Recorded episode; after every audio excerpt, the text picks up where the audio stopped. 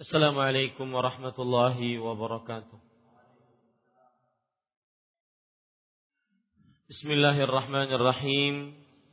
إن الحمد لله نحمده ونستعينه ونستغفره ونعوذ بالله من شرور أنفسنا وسيئات أعمالنا.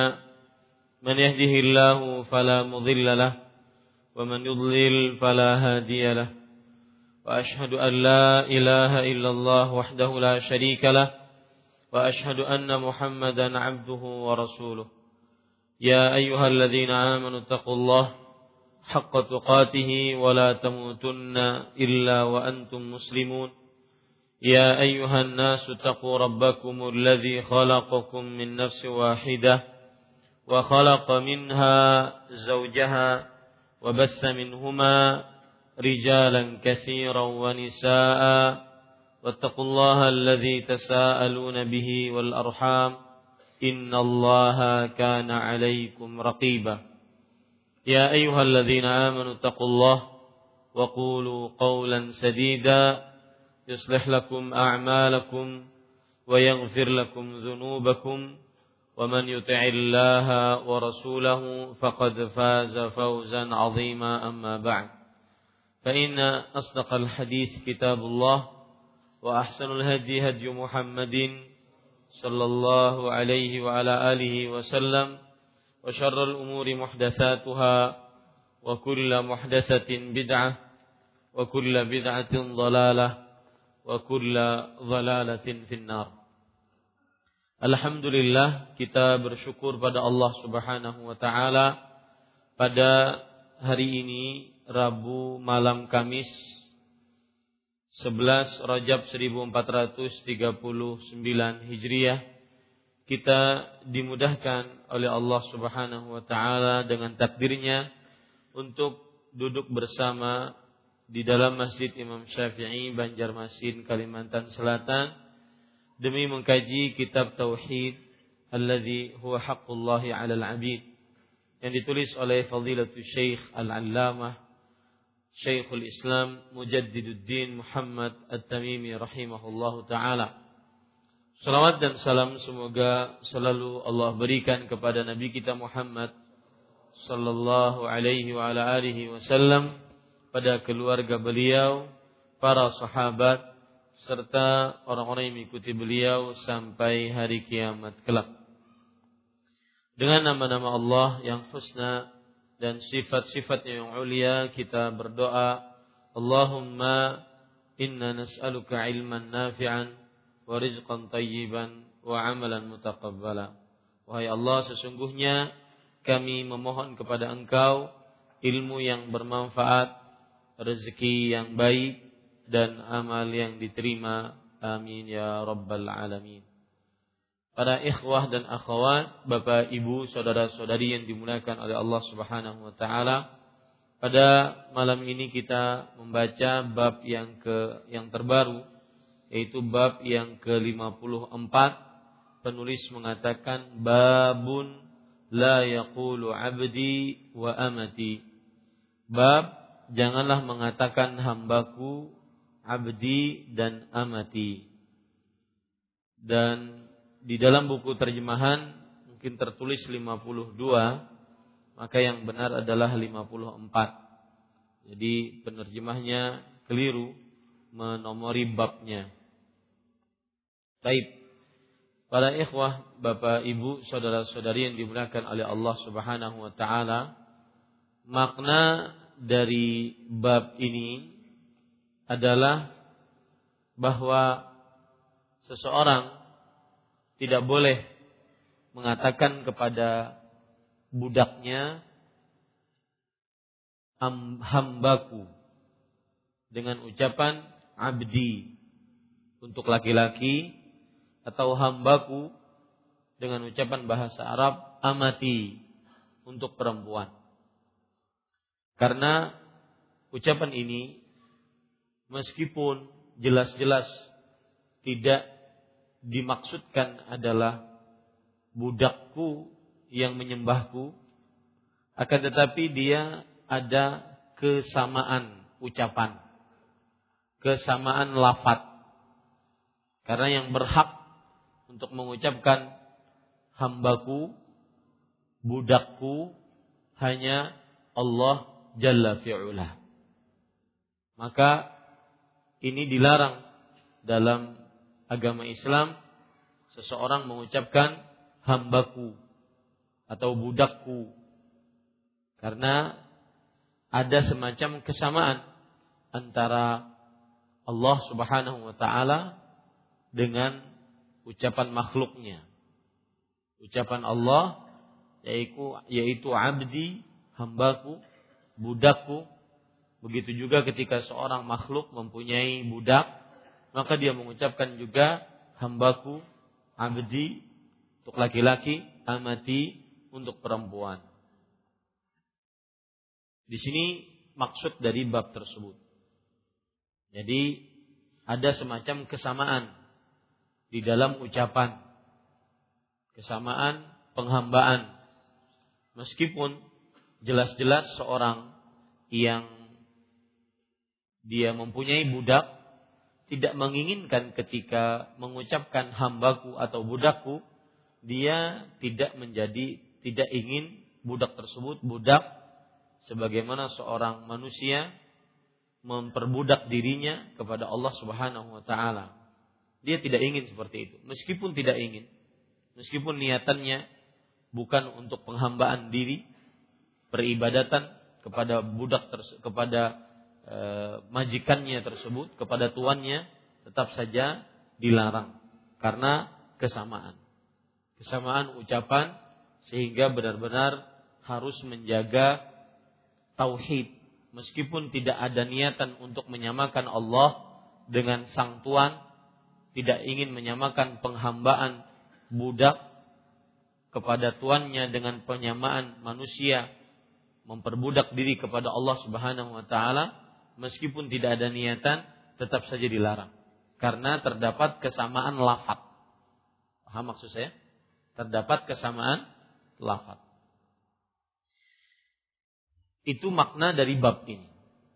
Dan kalau Anda lihat abdi maksudnya adalah budakku. Yaitu untuk laki-laki. Amati budakku, tapi untuk perempuan. Ya. Kemudian poin yang kedua yaitu hubungan bab ini dengan kitab tauhid. Apa hubungan bab ini dengan kitab tauhid? Hubungan bab ini dengan kitab tauhid sama seperti sebelumnya, yaitu untuk menghormati nama-nama dan sifat-sifat Allah Subhanahu wa taala. Dan untuk menutup jalan kepada kesyirikan dengan ucapan. Ini hubungan bab dengan tauhid. Ketika seseorang mengatakan budakku ataupun seorang budak mengatakan kepada tuannya robku maka ini sebenarnya dilarang dalam agama Islam meskipun tidak menimbulkan kepada kesyirikan meskipun tidak berniat untuk melakukan kesyirikan kepada Allah Subhanahu wa taala tetapi karena kesamaan lafaz maka akhirnya dilarang karena sama-sama lafadznya meskipun tidak sama niatnya. Ini semua untuk menahan dari segala sarana yang menghantarkan kepada kesyirikan. Jadi hubungan bab ini dengan tauhid adalah menjaga kesempurnaan tauhid tidak menyimpang kepada kesyirikan walau dengan ucapan. Walau dengan ucapan. Baik. Para ikhwah yang dirahmati oleh Allah Subhanahu wa taala mudah-mudahan bisa dipahami maksud dari bab, kemudian hubungan bab dengan tauhid. Apa tadi hubungan bab dengan tauhid? Siapa yang bisa menjelaskan? Angkat tangan. Hubungan bab dengan tauhid. Nah,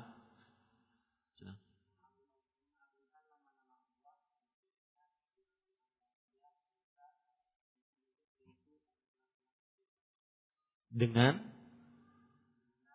ucapan, dengan lisan, ya. untuk menutup celah kesyirikan dengan lisan. Karena ketika seorang tuan mengatakan kepada budaknya, kepada hamba sahayanya, ini adalah budakku, maka ini lebih baik dijauhi. Ketika seorang budak atau hamba sahaya mengatakan kepada tuannya, ini adalah robku, maka lebih baik dijauhi. Lalu ucapan yang baik apa?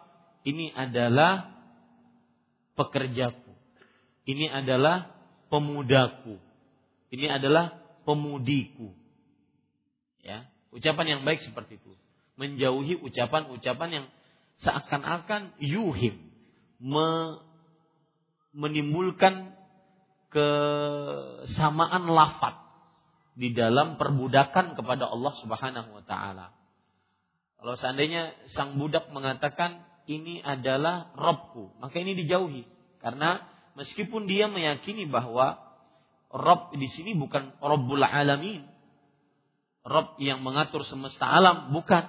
Akan tetapi Rob di sini maksudnya adalah tuannya. Maka lebih baik dia mengatakan Sayyidi atau Maulaya. Ini adalah majikanku. Ini adalah tuanku menjauhi kata-kata apa tadi? Rob. Ya.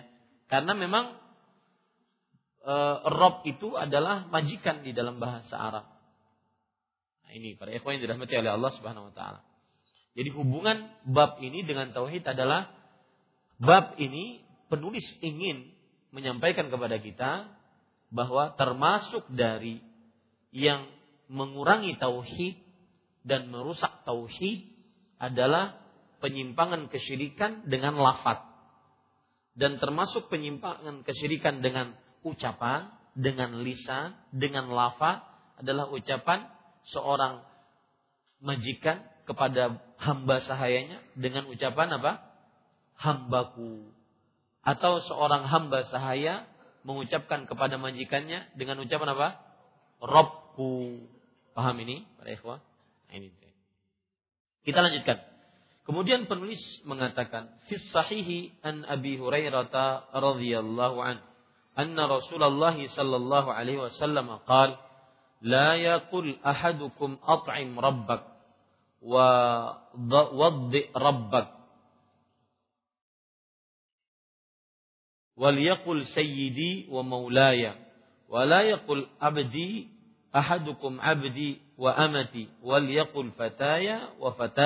wa gulami. Diriwayatkan dalam sahih. Dalam kitab aslinya adalah disebutkan dalam as-sahih. As-sahih di sini sudah diterjemahkan dalam bahasa penerjemah yaitu sahih Bukhari dan sahih Muslim. Berarti hadisnya tidak ada keraguan sahih di hadis ini. Dari Abu Hurairah radhiyallahu anhu bahwa Rasulullah Sallallahu Alaihi Wasallam bersabda, janganlah. Kata-kata janganlah ini menunjukkan kepada pelarangan dan setiap pelarangan menunjukkan kepada keharaman asal hukumnya kecuali jika ada dalil yang menurunkan dari uh, haram menuju makruh ya jadi janganlah menunjukkan kepada pelarangan dan asal hukum pelarangan menunjukkan kepada keharaman. Al aslu fin nahyi lit tahrim. Asal hukum pelarangan adalah untuk keharaman. Jadi ini hukumnya pelarangan yang menunjukkan kepada keharaman. Ya, bukan hanya sekedar kemakruhan, keharaman. Janganlah seseorang di antara kamu, di antara kamu siapa saja, baik itu laki-laki, perempuan, orang kaya, orang miskin, orang perkotaan, orang pedesaan, ya, orang alim, orang bodoh, siapa saja di antara kita tidak diperbolehkan mengatakan kepada sahaya dan pelayannya, sahaya di sini adalah budak yang diperjualbelikan. Dan ini hukumnya berlaku masih dalam agama Islam. Dan Islam agama yang sangat menjunjung hak asasi manusia dan perbudakan tidak bertentangan dengan hak asasi manusia. Kenapa? Karena sudah menjadi hukum syariat Allah Subhanahu wa taala adanya perbudakan disebabkan karena beberapa sebab. Di antaranya keturunan, kemudian di antaranya peperangan yang menyebabkan terjadinya perbudakan. Jadi kepada sahaya, sahaya di sini maksudnya adalah budaknya ataupun pelayannya. Pelayannya di sini maksudnya adalah orang yang dia upah untuk melayaninya. Janganlah seorang di antara kalian mengatakan kepada sahaya atau pelayannya, hidangkan makan atau berikan air wudhu kepada Gusti Pangeranmu, Rabbaka. Ini diterjemahkan oleh penulis, eh, oleh penerjemah Gusti Pangeran. Ya, ini sepertinya eh, tidak tepat kalau saya lihat terjemahan Gusti Pangeran. Ya. Tapi sebutkan saja Rabbak. Artinya hidangkan makanan untuk Rabbmu atau berikan wudhu untuk Rabbmu. Rabb di sini maksudnya adalah tuan, tuannya atau majikannya. Maka ini dilarang ya memakai kata-kata Rabb. Meskipun tentunya ketika seseorang berkata kepada sahayanya atau pelayannya Rob Misalkan tuh kasih makan Robmu atau e, wudhukan Robmu. Meskipun dia otomatis tidak mungkin menginginkan itu adalah Allah Subhanahu wa taala. Meskipun tidak berniat itu untuk tujuan kepada Allah Subhanahu wa taala tetap diharamkan. Kenapa? Karena ada kesamaan lafat yaitu Rob. Ya, ada kesamaan lafat yaitu apa? Rob. Eh, para ikhwan yang dirahmati oleh Allah Subhanahu wa taala. Kemudian penulis mengatakan dan hendaklah pelayan mengatakan, nah ini pelayan maksudnya adalah pembantunya ataupun sahayanya yang diperjualbelikan mengatakan tuanku atau sayyidi atau maulaya tidak boleh mengatakan Robku. Ya. Jangan pula seorang di antara kalian mengatakan kepada kepadanya yaitu kepada budaknya abdi yang artinya hambaku. Ini nggak boleh mengucapkan seperti itu. Abdi yang artinya hambaku. Kenapa? Karena meskipun si tuan tidak memaksudkan bahwa ucapan hambaku itu adalah penghambaan diri seperti seorang muslim menghambakan diri kepada Allah meskipun tidak dimaksudkan itu tetapi kesamaan apa? lafaz. Kesamaan lafaz antara ucapan abdi dari Allah dan abdi dari seorang majikan sama lafadznya.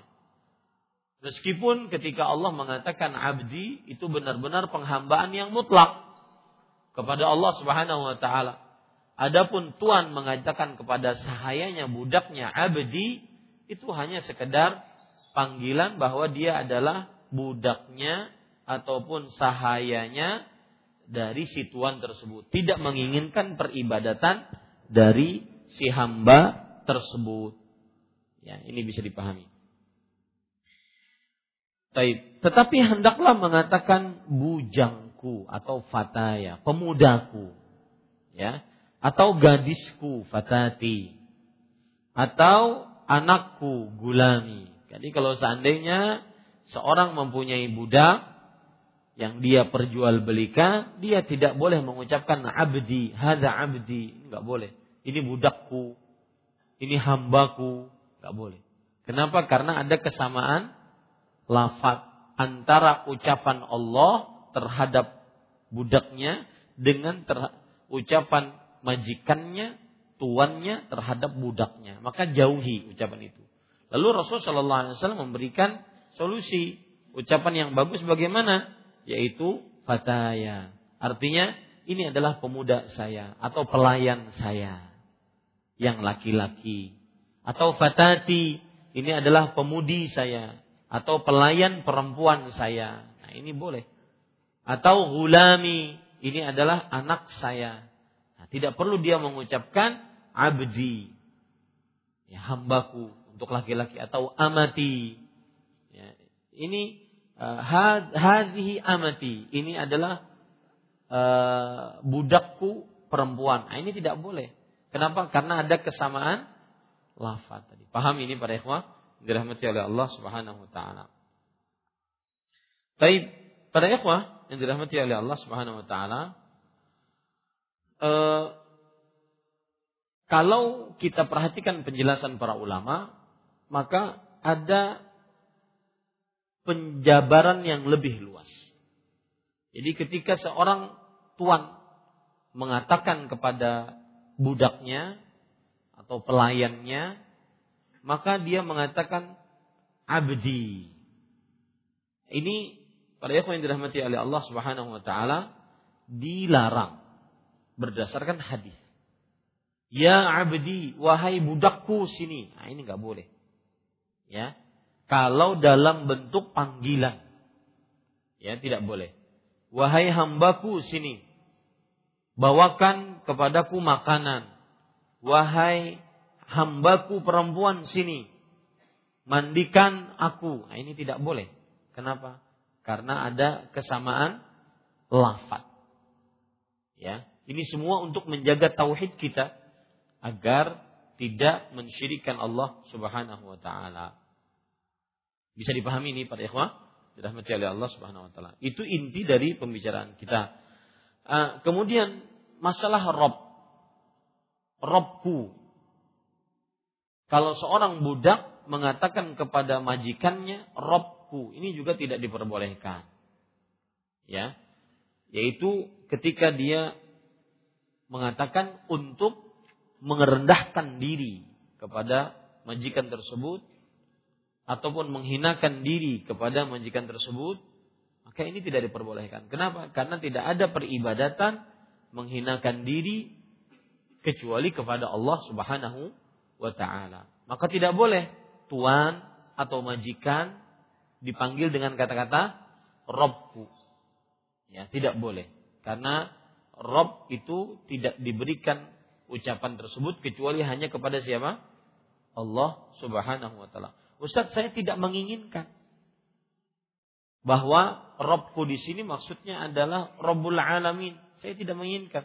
Dia manusia, saya tahu. Maka kita katakan tetap dilarang, tetap diharamkan. Kenapa demikian? Karena dikhawatirkan ada kesamaan lafaz. Yang mana kita harus menutup semua sarana untuk menghantarkan kepada kesyirikan. Nah, ini para ikhwan yang dirahmati oleh Allah Subhanahu wa taala. Baik. Kemudian di sini Rasulullah SAW mengatakan, perhatikan, maka hendaklah pelayan itu jangan mengatakan Rob, tapi pelayan itu mengatakan Sayyidi, tuanku, atau Maulaya, sama juga maksudnya adalah tuanku. Nah, sedikit berbicara tentang Sayyid. Sayyid artinya adalah pemimpin. Sayyid artinya adalah pemimpin. Dan sebenarnya tidak boleh diberikan kata sayyid kecuali hanya untuk Allah. Sebagaimana dalam hadis riwayat Imam Ahmad, as-sayyid Allah. Sang pemimpin itu adalah Allah Subhanahu wa taala. Ya. Tetapi pada yang dirahmati oleh Allah, kalau kata sayyid digandingkan dengan kata yang lain boleh.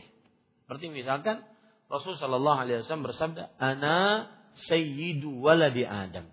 Aku adalah pemimpin anak manusia. Nah, ini boleh. Kalau kata as-sayyid saja tanpa ada penggandengan dengan kata setelahnya, maka itu maksudnya tidak lain kecuali apa? Allah. Tapi kalau kata sayyid itu digandengkan dengan kata yang lain, seperti misalkan hadis Rasul, Ana sayyidu waladi Adam. Aku adalah pemimpin anak manusia. Maka di sini boleh. Karena itulah Rasul Shallallahu Alaihi Wasallam kita sebut dengan Sayyidul Mursalin. Ya, pemimpinnya para Rasul. Boleh seperti itu. Ya, tetapi kalau tanpa penggandengan as-sayyid itu hanya diberikan kepada siapa? Allah. Nah, ini. Maka tidak boleh kita mengucapkan kepada atau budak mengucapkan kepada tuannya Rob. Ini Rob saya. Kepada tuannya. Si budak mengatakan kepada tuannya nggak boleh mengatakan ini Rob saya. Tidak boleh.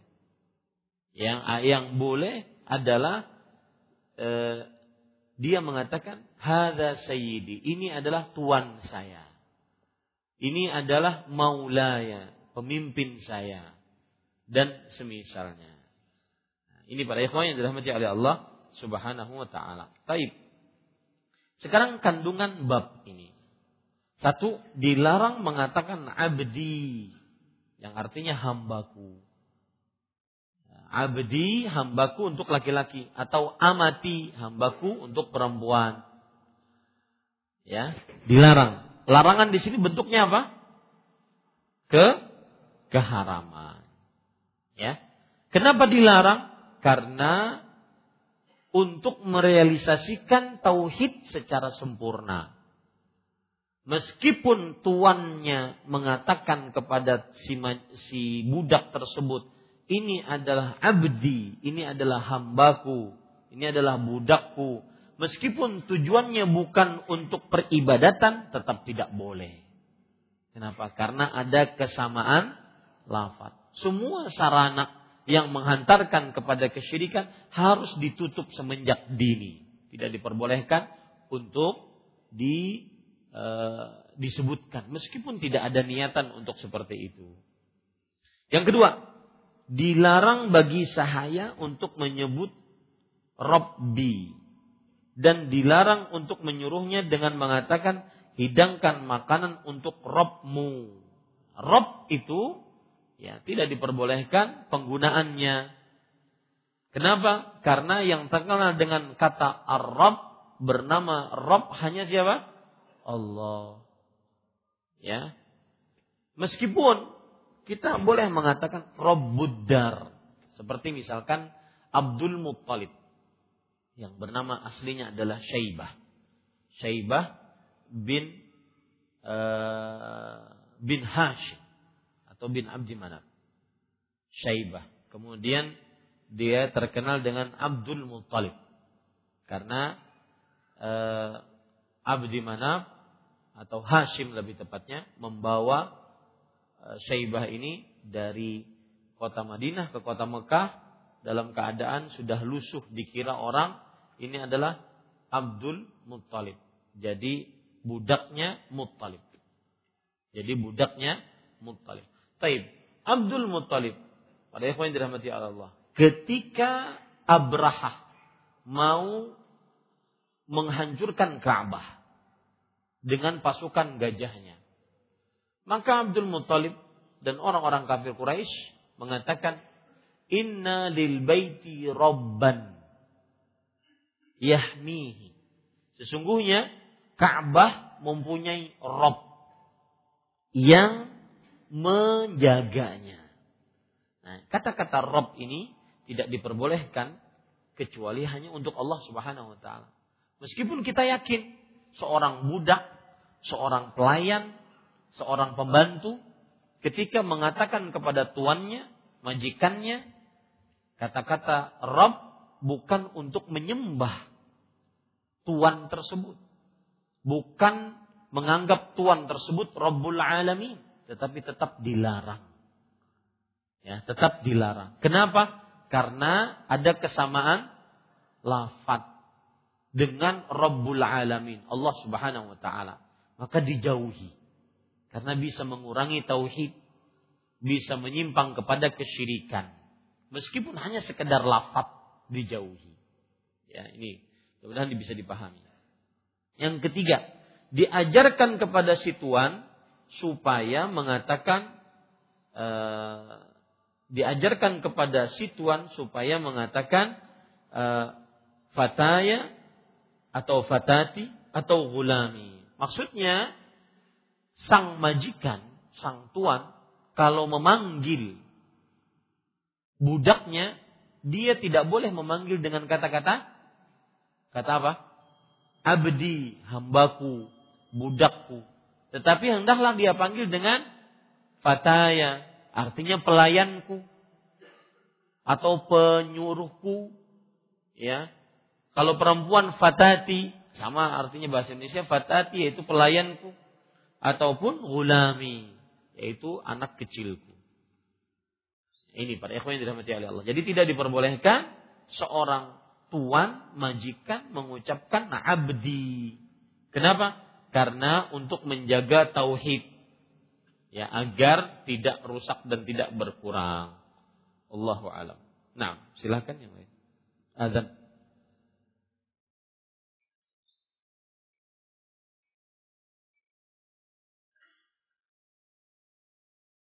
Taib. Yang ketiga, tadi diajarkan kepada si tuan supaya mengatakan bujangku atau fataya, gadisku, fatati, atau anakku yaitu gulami. Maksudnya sang majikan menjauhi lafat-lafat yang mengandung kesyirikan.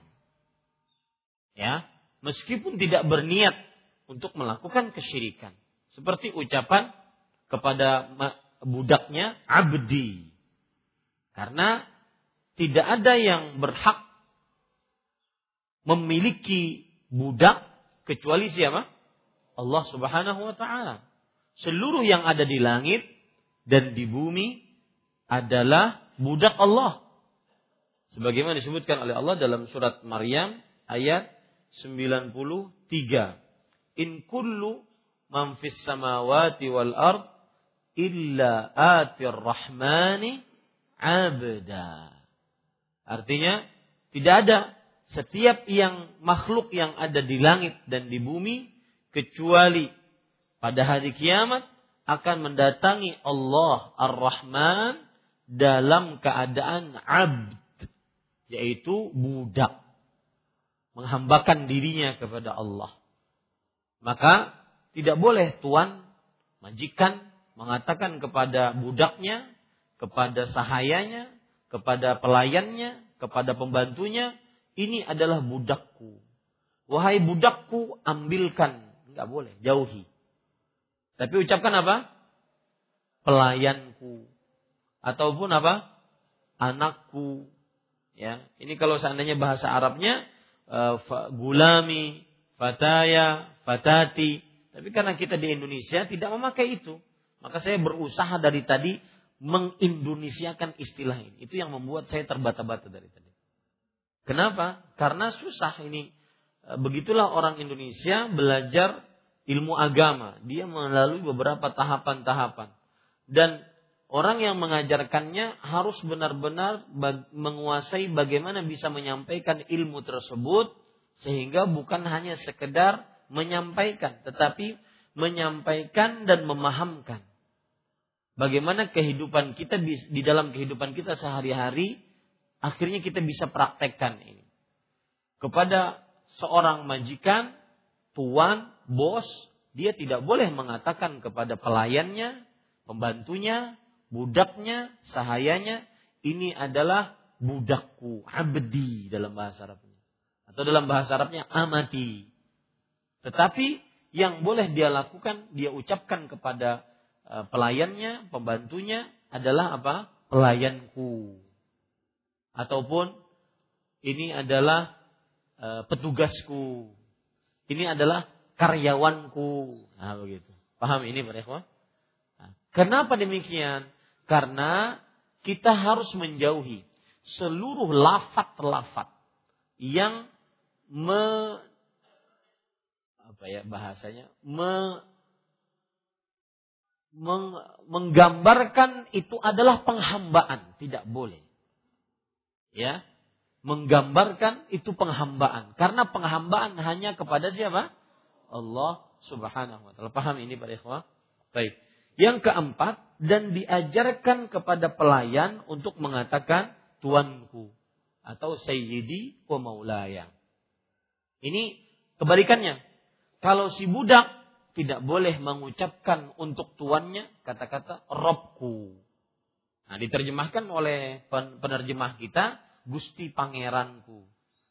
Ya, saya kurang sepakat dengan terjemahan ini. Lebih baik dengan kata-kata apa? Robku. Jadi seorang budak, pelayan, pembantu, karyawan, petugas tidak boleh mengatakan kepada tuannya, kepada majikannya, kepada bosnya, yaitu Robku. Oh ini Rob saya. Meskipun bukan tujuannya untuk menyembah. Tujuannya hanya ingin memuliakan. Ya, ini tuan saya, ini bos saya, ini adalah majikan saya. Nah itu boleh. Seperti misalkan kata-kata sayyidi, ya, wa maulaya. Nah, ini jauhi ucapan-ucapan eh, apa? Jauhi ucapan Robku. Tapi pakailah kata-kata apa?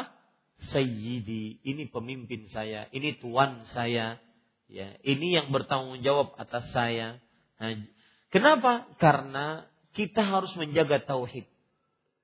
Menjaga tauhid dengan menjauhi lafat-lafat yang memberikan kesan bahwa kita menghambakan diri kepada makhluk. Seperti misalkan kata-kata Robku kepada tuannya. Nah, ini tidak boleh. Bisa dipahami ini? Baik. Yang kelima, maksud hal tersebut yaitu pengamalan tauhid dengan semurni-murninya sampai dalam hal ucapan. Sebagaimana kita saya, saya sebutkan tadi. Menjauhi ucapan-ucapan yang menimbulkan kesan mengurangi tauhid. Yang menimbulkan kesan ada penghambaan diri kepada selain Allah. Ini nggak boleh. Ini para ikhwan yang dirahmati oleh Allah Subhanahu wa taala. Makanya dari awal saya katakan hubungan bab ini dengan tauhid masih sama, yaitu bab ini penulis sebutkan untuk mengajarkan kepada kita agar menjauhi lafat-lafat ini. Karena lafat ini bisa mengurangi tauhid. Dan kita harus menutup semua celah sarana jalan untuk pengurangan tauhid kita atau kerusakan tauhid kita meskipun tidak ada niatan untuk itu. Apakah ketika seorang tuan mengatakan kepada budaknya, "Ya abdi, ya kul, wahai budakku makanlah." Apakah dia ingin budak itu menyembah kepadanya? Kan enggak. Hanya sebatas apa? Panggilan, betul tidak? Itu pun dilarang. Kenapa? Untuk menutup ya kesan ada penghambaan diri kepada makhluk. Untuk menutup semua sarana celah ya meskipun hanya dengan ucapan meskipun ucapan itu tidak ada niatannya tetap harus ditutup nah yang kita bisa praktekkan dalam kehidupan kita sehari-hari apa pun itu ya dalam kehidupan kita sehari-hari sarana-sarana yang bisa menghantarkan kepada kesyirikan maka kita harus melakukan saddud dzariyah menutup sarana penghantar kepada kesyirikan atau merusak akidah kita, merusak tauhid kita. Seperti menggantungkan sesuatu yang dianggap wah barokah ya dikhawatirkan misalkan dia hanya sekedar menggantungkan e, foto seorang alim yang dia sukai.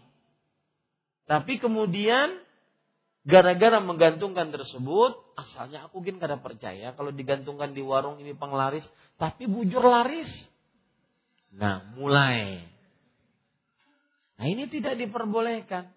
Kenapa? Karena kaedahnya mengambil sebab untuk sebuah tujuan itu harus dengan syariat, sesuai dengan syariat ataupun terbukti secara uh, secara uh, medis mengambil sebab, ya, sesuai dengan syariat atau terbukti secara medis.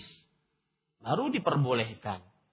Apa hubungannya foto dengan dengan syari, dengan uh, penglaris harta tidak ada syariatnya, kemudian juga tidak terbukti secara medis. Maka sebagian mungkin akan ada yang mengatakan, ya ini e, tidak bisa dinalar oleh orang-orang syariat. Ada lagi yang lebih keji, ini orang-orang Wahabi tidak kau menalar ini. Bukan masalah bisa menalar atau tidak menalar. Kita beragama dengan dalil. Jika ada dalil kita tunduk patuh. Tidak ada dalil kita tidak tidak, tidak akan menerima. Ya, karena kita akan ditanya oleh Allah dalam surat Al-Qasas Allah Subhanahu wa taala berfirman, "Wa yawma yunadihim fayaqulu madza ajabtumul mursalin." Pada hari itu Allah akan memanggil mereka. Kemudian Allah berfirman, "Apa yang kalian jawab atas dakwahnya para rasul?" Bukan dakwahnya manusia, tapi dakwahnya para rasul. Kita akan ditanya syariat Rasulullah Sallallahu Alaihi Wasallam. Nah itu para ikhwan yang dirahmati. Jadi semua sarana yang menghantarkan itu harus ditutup sehingga hati kita benar-benar terjaga. Contoh saya beri contoh lain. Firra minal mazmum kafiralika minal asad. Jauhilah orang yang eh, kena penyakit lepra yang menular sebagaimana kamu menjauh dari seekor singa. Kita tahu Rasul Shallallahu Alaihi Wasallam bersabda, la ajwa, tidak ada penyakit menular dengan sendirinya. Ya tak? Kecuali dengan izin siapa? Allah. Kita tahu itu akidah kita. Tapi kita tidak boleh meletakkan diri kita dalam sebuah keadaan yang akhirnya nanti kita masuk ke dalam perasaan ada penyakit menular dengan sendirinya. Makanya kita harus menjauh dari orang yang kena penyakit menular sebelum e, kena penyakit tersebut. Ya, sebelum kena penyakit tersebut agar menjadi sarana pembenteng kita untuk tidak syirik kepada Allah. Oh, bahwa ada penyakit menular dengan sendirinya tanpa izin Allah. Maka kita harus menjauh dari orang-orang yang kena penyakit menular. Sehingga kita bisa membentengi hati kita jangan sampai uh, ada pemikiran di dalam hati kita bahwa ini penyakit menular tanpa ada izin Allah Subhanahu wa taala. Bisa dipahami ini? Yang saya maksudkan dari dua contoh tadi dari memajang foto, kemudian dari e, duduk bersama orang-orang yang sakit, takut ketularan, itu adalah semuanya agar menjaga tidak termasuk ke dalam perbuatan kesy kesyirikan. Paham ini? Ya. Nah, sama dengan ini bab kita ini. Tidak boleh seorang tuan mengatakan kepada budaknya, "Abdi, ini budakku, ini hambaku." Wahai budakku, makani aku. Wahai budakku, mandii aku. Ini nggak boleh. Kenapa? Karena penghambaan hanya kepada siapa? Allah. Ustadz, itu kan tidak dimaksudkan. Itu kan dia maksudkan kepada budaknya, pelayannya, penyuruhnya. Bukan penghambaan peribadatan. Meskipun demikian. Kenapa? Karena ada apa tadi? Kesamaan lafat yang bisa menjerumuskan kepada kesyirikan. Maka pintu itu harus ditutup. Paham ya, para ikhwan? Saya beri contoh misalkan yang lain eh, penggunaan benda-benda keramat, mandau keramat, ya cincin bakaramat, kemudian apa lagi? Surban bakaramat. Maka ini yang seperti ini dijauhi. Kenapa? karena dikhawatirkan dijadikan sebagai jimat yang seseorang menganggap itu bisa melindungi dari mara bahaya ataupun dari penyakit atau yang semisalnya. Lebih baik dijauhi, dimusnahkan. Ini saya peninggalan datu mandaunya. Nah, maka maka kadang-kadang malam Jumat dimandi ini para ikhwan yang dirahmati. Ulun kada percaya ini, tapi ini peninggalan datu. Nah, tinggalkan sudah. Ya. Karena peninggalan datu tinggalkan. Jangan dipelihara. Ya, karena dikhawatirkan itu akan menjerumuskan kita ke dalam perasaan pengagungan, permintaan perlindungan dan berapa banyak yang seperti itu. Makanya dalam kaedah ada namanya kaidah saddud dzari'ah yaitu menutup semua sarana yang menghantarkan kepada penyimpangan akidah, apa pun sarananya. Baik, bab selanjutnya. Bab yang ke-55. Penulis rahimahullahu taala mengatakan babun la yuraddu man sa'ala billah. Bab ke-55, jangan ditolak orang yang meminta dengan menyebut nama Allah. Maksud dari bab ini, para ikhwan yang dirahmati oleh Allah adalah bahwa siapa yang meminta kepada kita kemudian dia dalam permintaannya tersebut menyebut nama Allah, maka tidak boleh ditolak permintaannya. Saya beri contoh. Kalau seandainya ada orang mengatakan kepada saya, Ustadz, dengan nama Allah, saya minta antum menikahi adik saya. Itu ngalih. ngalih tuh.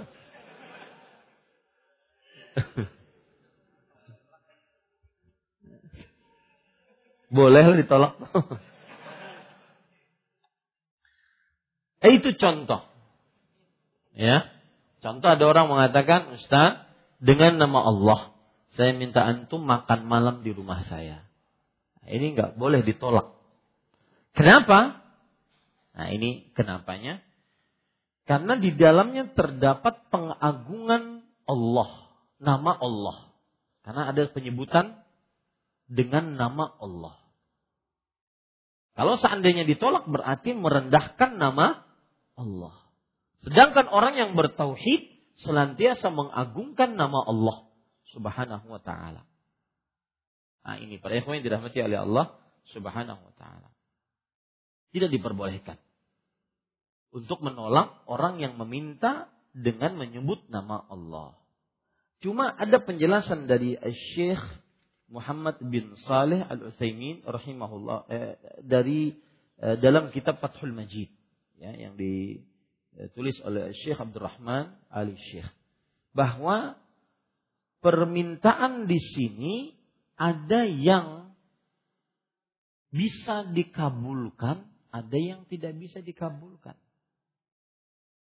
Contoh, kalau seandainya dia mengatakan Ustadz dengan nama Allah ulun minta rumah pian. Nah, ini nggak bisa dikabulkan. Sebuting-butingnya rumah. Ya. Jadi ada sesuatu yang bisa dikabulkan dan ada sesuatu yang tidak bisa dikabulkan. Sesuai dengan keadaan permintaan tersebut. Ya, saya beri contoh yang lain misalkan Eh, seseorang punya uang sepuluh ribu, seitu-itunya duitnya. Kemudian dia diminta oleh seseorang, wahai fulan, dengan nama Allah, uang sepuluh ribu di kantong ikam, aku minta. Aku hendak makan. Padahal si Din pun belum makan.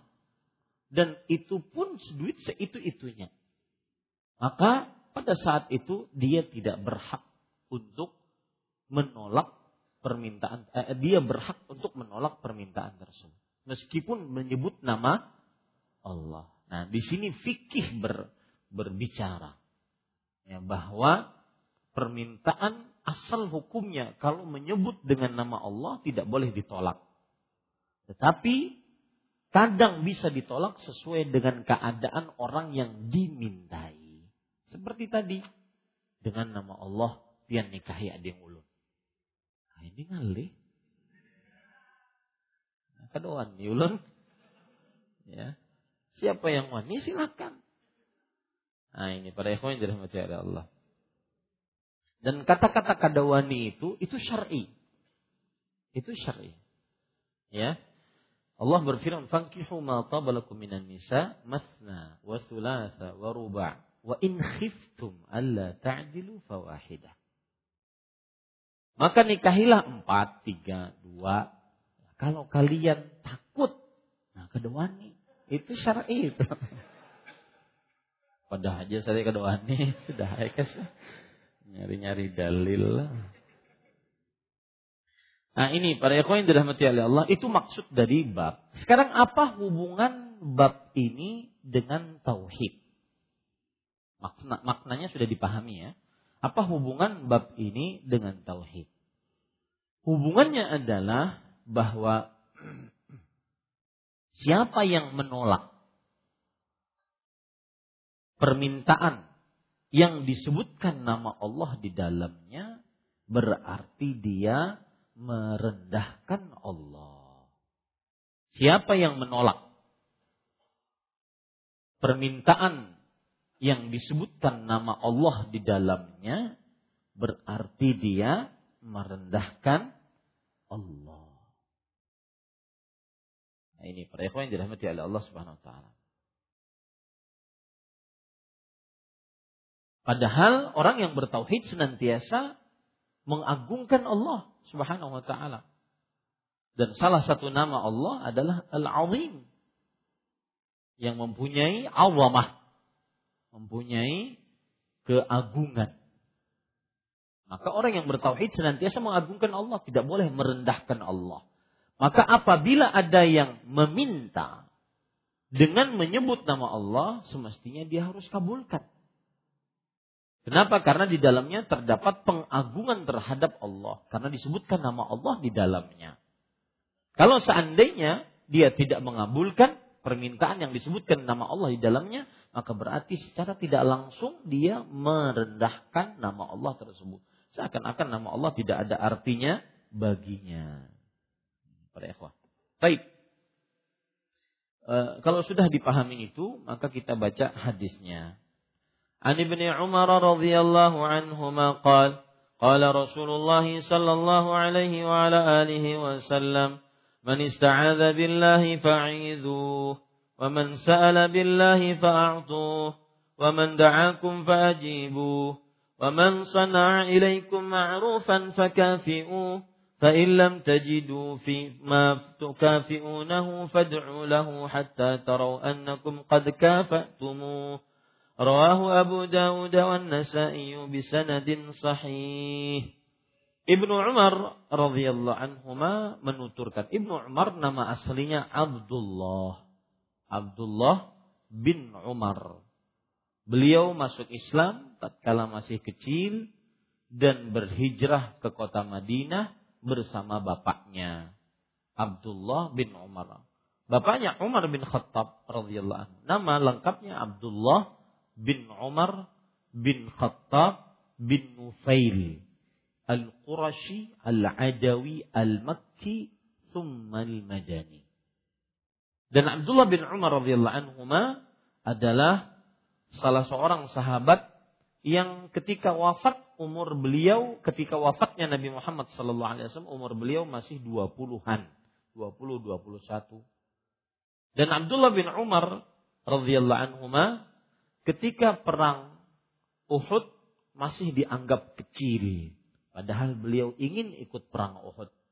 Dan ini menjadi inspirasi bagi kita, para pemuda terutama, agar gunakan menggunakan masa mudanya benar-benar dalam ketaatan.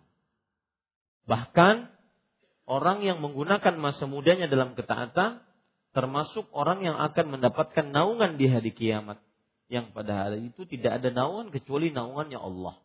Syabun nasya'a fi ibadatillah. Pemuda yang dia tumbuh berkembang dalam ibadah kepada Allah. Dan saya ingatkan bahwa masa muda tidak akan pernah bisa sama dengan masa tua.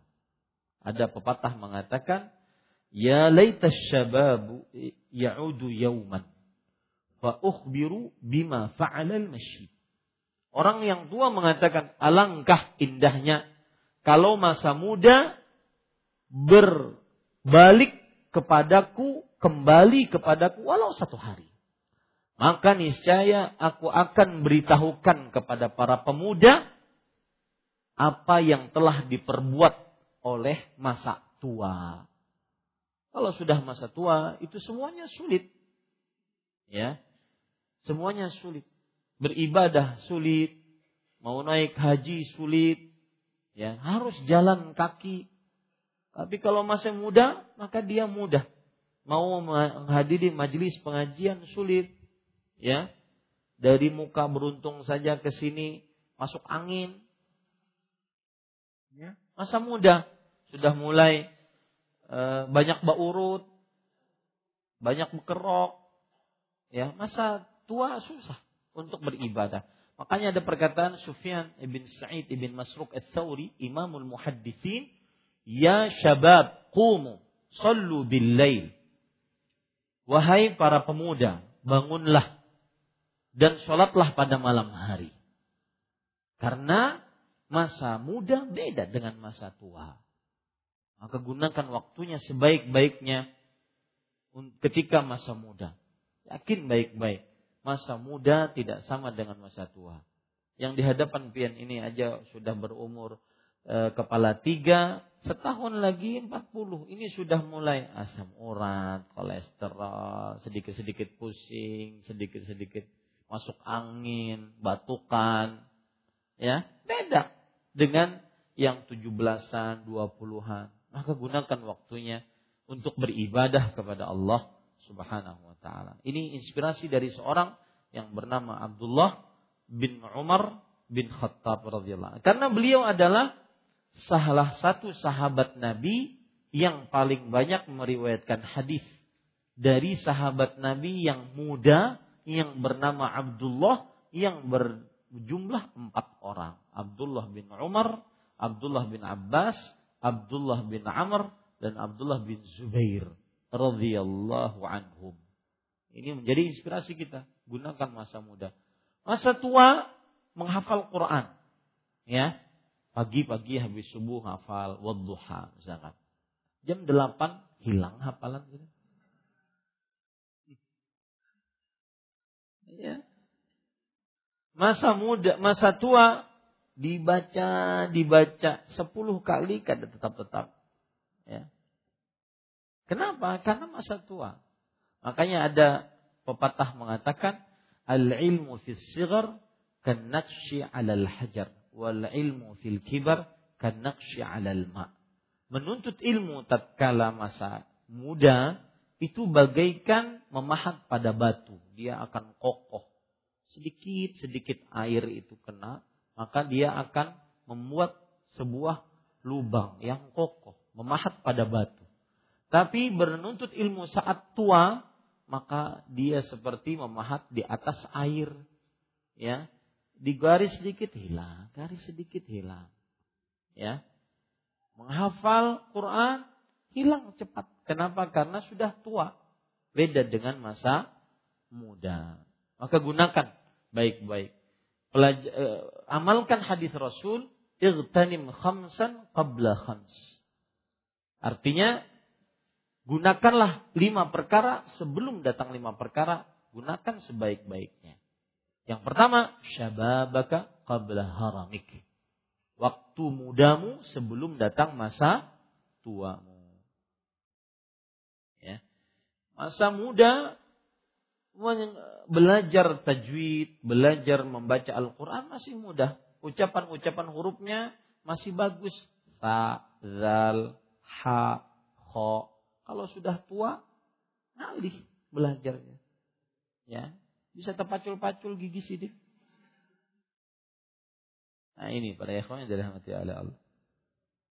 Ibnu Umar radhiyallahu anhu menuturkan Rasulullah sallallahu alaihi wasallam bersabda, barang siapa yang meminta dengan menyebut nama Allah, maka berilah.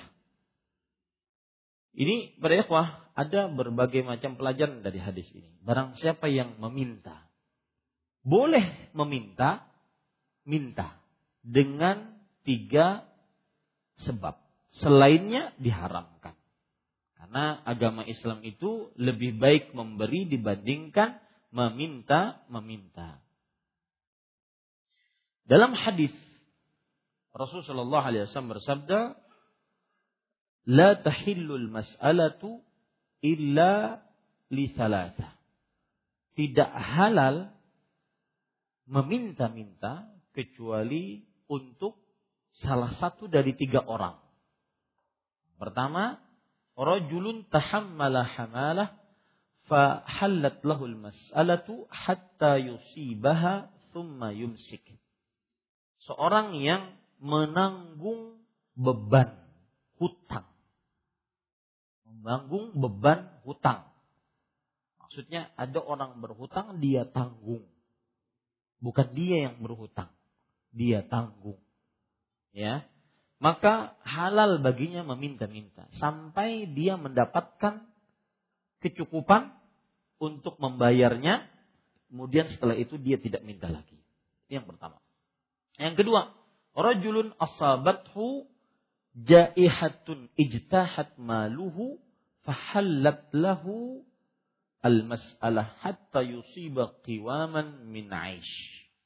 Yang kedua, seorang yang tertimpa musibah yang menghancurkan hartanya.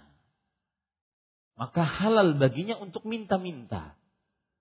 Sampai dia bisa menegakkan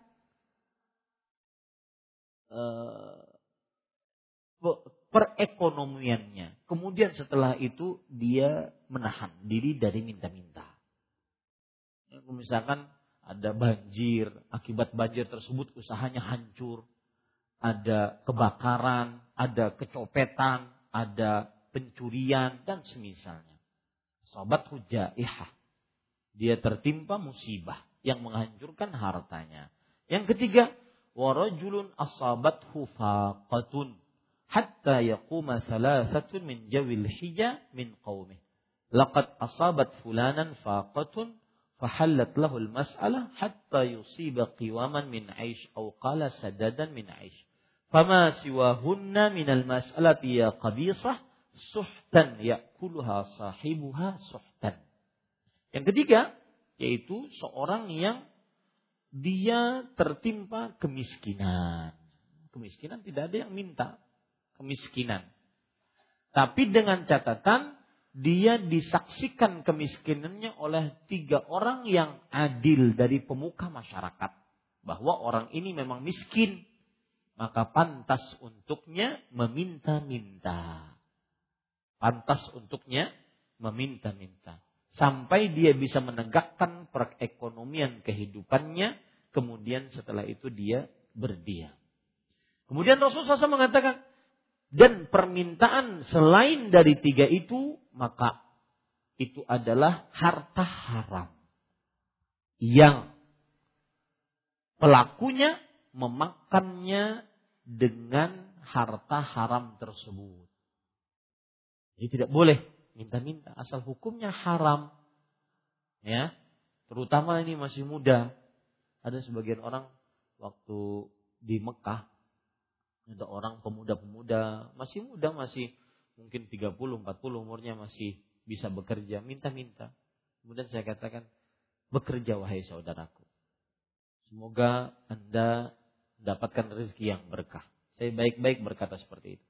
Kemudian ada kawan di samping, Ustaz kenapa nggak dikasih? Kan kasihan, miskin. Maka saya katakan, saya menolong dia untuk tidak masuk ke dalam hadis ini. Nah, di situlah pentingnya berilmu sebelum berbuat dan beramal. Ya, makanya di Arab Saudi sebenarnya diharamkan untuk minta-minta. Uh, mungkin ya di Masjid Nabawi, Masjidil Haram Anda tidak melihat orang yang minta-minta dalam artian di dalam masjid. Kalau di masjid-masjid Arab Saudi selain Masjidil Haram, Masjid Nabawi itu dilarang orang minta-minta. Jadi kadang-kadang ada orang kan membawa surat, kemudian dia cacat, kemudian dia minta-minta di tengah di tengah apa jamaah setelah sholat jamaah ini oleh imamnya suruh keluar. Kenapa? Karena itu tanda kemiskinan sebuah negara. Nah, saya kadang-kadang terlihat oleh kita di kuburan-kuburan keramat kan banyak peminta-peminta. Nah, itu semestinya dijauhkan. Ya, karena itu tanda kemiskinan. Tidak boleh minta-minta kecuali untuk tiga orang ini. Tidak boleh. Ya. Ini pelajaran pertama.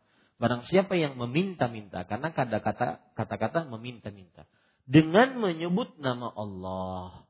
Menyebut nama Allah itu bagaimana? Ya tadi saya contohkan. Yaitu ketika dia minta, dia mengatakan, Dema, dengan nama Allah saya meminta kepadamu. Nah, menyebut seperti itu. Ya, kalau biasa orang Arab, billah ya alaik. Dengan nama Allah saya minta engkau makan di rumah saya. Nah, itu susah menolaknya. Itu namanya uzumah untuk orang Arab, istilah orang Arab. Susah nolaknya. Ya. Misalkan lagi di warung makan. Biasa kalau laki-laki lagi makan kan berdahuluan bayar. Orang Arab kalau sudah mengatakan billahi alaik. Saya yang bayar. Dengan nama Allah saya yang bayar. Itu sudah kita di samping senang dibayarkan sudah. Sebagian ada yang menghadang-hadangi itu. ya, tapi tidak boleh sudah karena sebut nama Allah Subhanahu wa taala. Ya, ini. Barang siapa yang meminta dengan menyebut nama Allah maka berilah. Maka berilah di sini hukumnya wajib bagi siapa yang mampu memberi. Adapun bagi yang siapa tidak mampu memberi maka tidak wajib sesuai dengan kemampuan yang memberi. Nah, di sini para ikhwah terdapat pelajaran tentang bersedekah. Bersedekah amalan yang sangat luar biasa dalam agama Islam. Dan bersedekah banyak sekali ayat dan hadis yang menunjukkan kata sedekah. Saya akan menyebutkan beberapa poin tentang sedekah. Yang pertama, sedekah mempunyai kedudukan yang tinggi dalam agama Islam disebabkan karena sedekah memberikan kelapangan bagi kaum muslimin. Bersedekah terkadang lebih utama dibandingkan beribadah yang faedahnya untuk dirinya sendiri. Seperti misalkan sholat malam. Seperti misalkan baca Quran, puasa Senin Kemis. Maka amalan bersedekah lebih utama dibandingkan ini. Disebabkan kenapa? Karena manfaat sedekah ya ta'adda ilal ghair. Yaitu sampai kepada yang lain. Sedangkan manfaat sholat malam untuk dirinya sendiri. Untuk puasa untuk dirinya sendiri. Baca Quran untuk dirinya sendiri. Sedangkan dan Rasul Shallallahu Alaihi bersabda, khairun nas anfa'uhum linnas. Manusia yang paling terbaik adalah yang paling bermanfaat untuk siapa? Untuk manusia. Makanya ada hadis tentang panjang umur. Khairun nas man tala umru wa hasuna amaluh. Manusia yang paling terbaik adalah yang panjang umurnya dan baik perbuatannya, maksudnya terhadap orang lain. Nah, ini kenapa ini poin pertama, kenapa sedekah mempunyai kedudukan yang tinggi dalam Islam? Karena sedekah manfaatnya kepada orang lain dibandingkan ibadah-ibadah praktis lainnya. Ini satu. Yang kedua, pada ikhwan yang dirahmati oleh Allah Subhanahu wa taala, eh, sedekah disebutkan oleh Allah dalam surah Al-Baqarah ayat 177 termasuk perbuatan albir kebajikan bahkan disebutkan oleh Allah sebelum kebajikan sholat. Penyebutan sedekah disebutkan oleh Allah sebelum amalan sholat. Lihat saja dalam surah Al-Baqarah ayat 177 laisal birra an tuwallu wujuhakum qibal masyriq wal maghrib walakinnal birra man amana billahi wal yawmil akhir wal malaikati wal kitabi wan nabiyyin wa atal mala ala hubbihi dzawil qurba wal yatama wal masakin wa banas sabil was sailina wa fir riqabi wa aqamas salah bukanlah kebajikan itu orang yang memalingkan wajahnya ke arah timur atau barat tetapi kebajikan itu adalah orang yang beriman kepada Allah hari akhir, malaikat, kitab-kitabnya, para nabinya. Sesudah menyebutkan e, rukun keimanan, maka dan orang yang bersedekah kepada orang yang dicintainya dari kerabat, anak yatim, orang miskin dan ibnu sabil yang kehabisan bekal dan orang yang minta-minta dan kepada orang yang ingin memerdekakan dirinya dari budak dan orang yang mendirikan sholat. Nah, jadi sedekah penyebutannya sebelum apa? Sholat. Kebajikan sedekah penyebutannya disebutkan sebelum sholat. Itu pelajaran kedua. Kedudukan sedekah. Bahwa kebajik, sedekah termasuk kebajikan. Dan kebajikannya, kedudukannya sebelum sholat disebutkan dalam surat Al-Baqarah ayat 177. Kemudian pada ikhwah, poin ketiga yang berkaitan dengan sedekah, karena di sini disebutkan kan, berilah. Berilah di situ maksudnya berilah orang yang minta-minta. Berarti bersedekah. Kemudian yang ketiga yaitu bahwa bersedekah yang paling utama adalah pada para kerabat sebelum orang lain. Lihat ayat tadi, wa atal mala ala hubbih zawil qurba. Dan berikanlah harta yang dicintainya kepada para kerabat, anak yatim, orang miskin, orang yang kehabisan bekal, orang minta-minta, orang yang budak ingin memerdekakan dirinya. Dan kerabat yang paling terdekat, kerabat itu ada tiga. Kerabat ada tiga. Kerabat yang paling rendah, kerabat sepesusuan. Yahrumu minar radha' kama yahrumu minan nasab. Diharamkan karena sepesusuan sebagaimana diharamkan karena nasab. Ini sepesusuan kerabat karena nasab. Misalkan anak saya Abdullah waktu di Damam dia menyusu dengan seorang ibu namanya Ummu Salsa, hafizahullah taala. Wanita dan keluarga yang saya kenal baik. Dan itu ibunya sepesusuan Abdullah. Dan anak-anak dari Ummu Salsa ini adalah saudari dan saudara sepesusuannya Abdullah. Maka Abdullah wajib berbuat baik kepada kerabat-kerabat sepesusuannya ini. Paham maksud saya? Baik.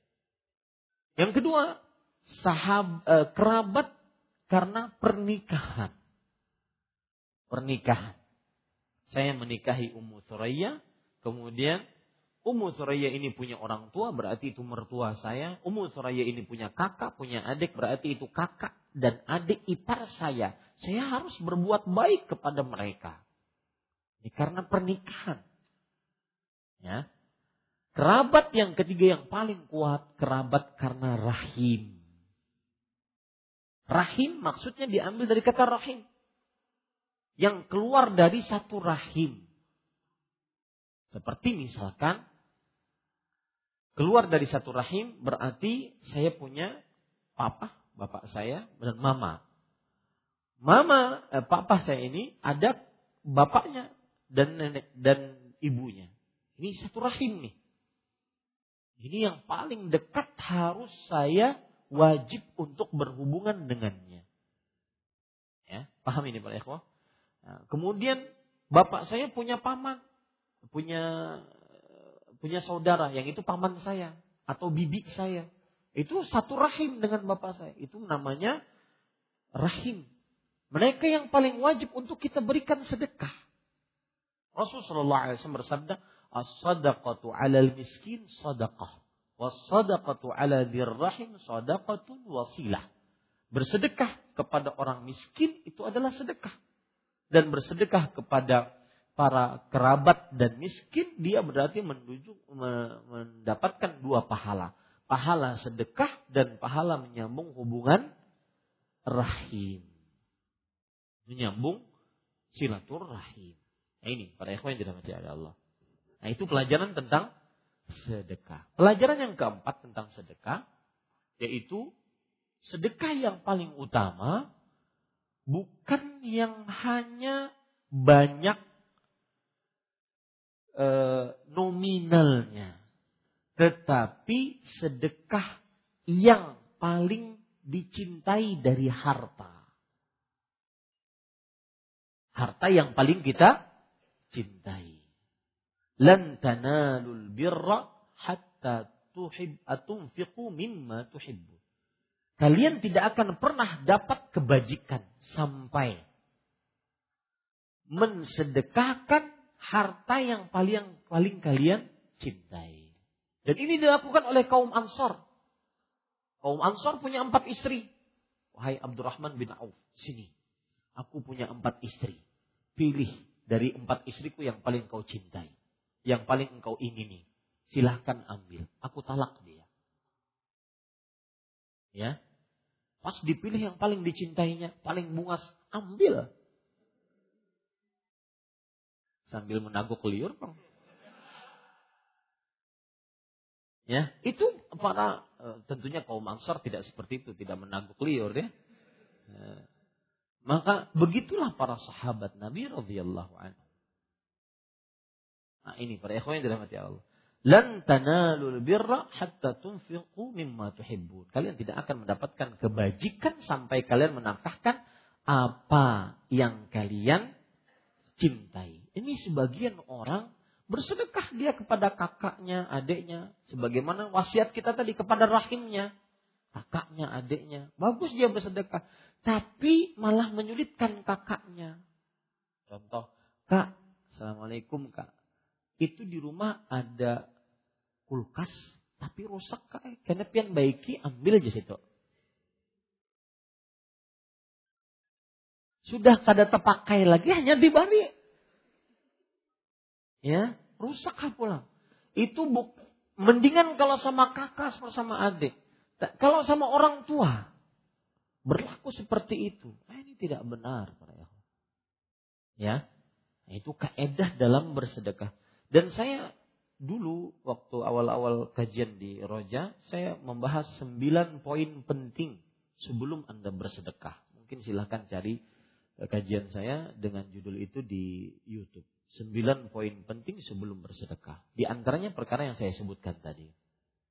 Salah satunya adalah yang paling penting bersedekah kepada kerabat. Kerabat itu ada tiga. Yang paling utama tadi apa? Yang rahim.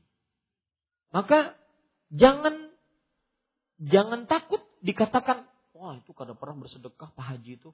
Bersedekahnya lawan keluarganya. Itu memang syariatnya seperti itu. Syariatnya memang seperti itu. Saya beri contoh misalkan. Di rumah seseorang ada pembantu. Pembantu ini, pekerja rumah tangga ini bukan kerabat. Pekerja rumah tangga ini, dia bukan kerabat. Tapi sering membantu kita. Bahkan lama membantu kita. Nah, tetapi kita punya kakak, punya adik, punya bapak, punya ibu, paman, bibi, kakek, nenek yang rahim semua itu. Dari satu rahim semua itu. Maka mereka lebih utama dibantu dibandingkan pekerja rumah tangga ini. Paham maksud saya? Meskipun sebenarnya kita tidak boleh meremehkan orang yang membantu pekerjaan rumah tangga kita. Nah ini, ya, ini termasuk fikih di dalam bersedekah. Kita lanjutkan. Wa man ista'adza billah fa'idhu. Barang siapa yang meminta perlindungan dengan menyebut nama Allah, maka lindungilah. Ini pun ada perinciannya.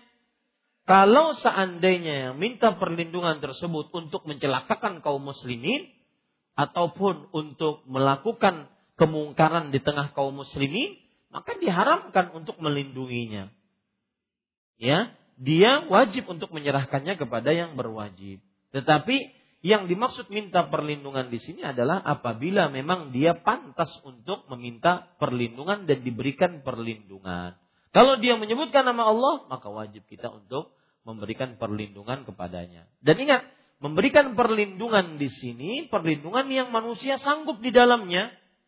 Adapun perlindungan dari marah bahaya, segala marah bahaya, maka ini tidak ada yang sanggup kecuali siapa? Allah Jalla fi'ula. Baik. Wa man da'akum fa'ajibuh. Barang siapa yang mengundangmu maka penuhilah undangannya. Para ikhwah yang dirahmati oleh Allah Subhanahu wa taala, yang dimaksud mengundang di sini adalah mengundang untuk undangan-undangan yang e, wajib untuk didatangi dan ini termasuk hak seorang muslim dan termasuk akhlak yang baik dari seorang muslim yaitu memenuhi undangan seseorang dan tidak membeda-bedakan antara undangan dengan undangan.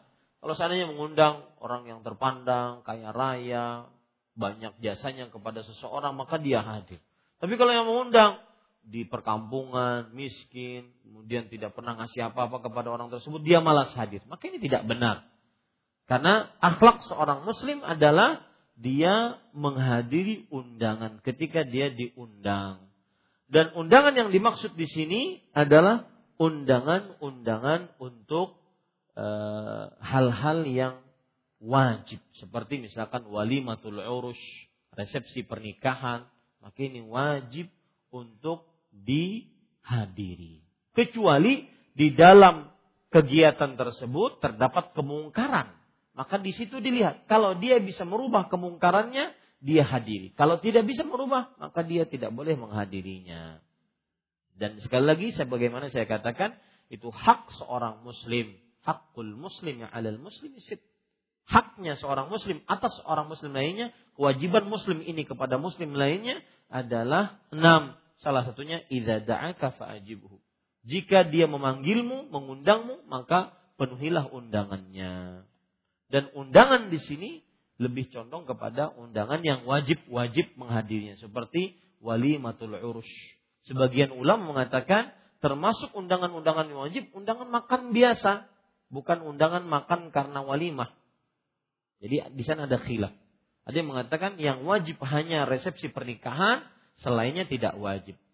Seperti misalkan akikah, seperti misalkan undangan hanya sekedar makan, ya, e, undangan makan untuk memberitahu dan bersyukur bahwa ini adalah e, tinggal di rumah ini sekarang karena mempunyai rumah baru misalkan.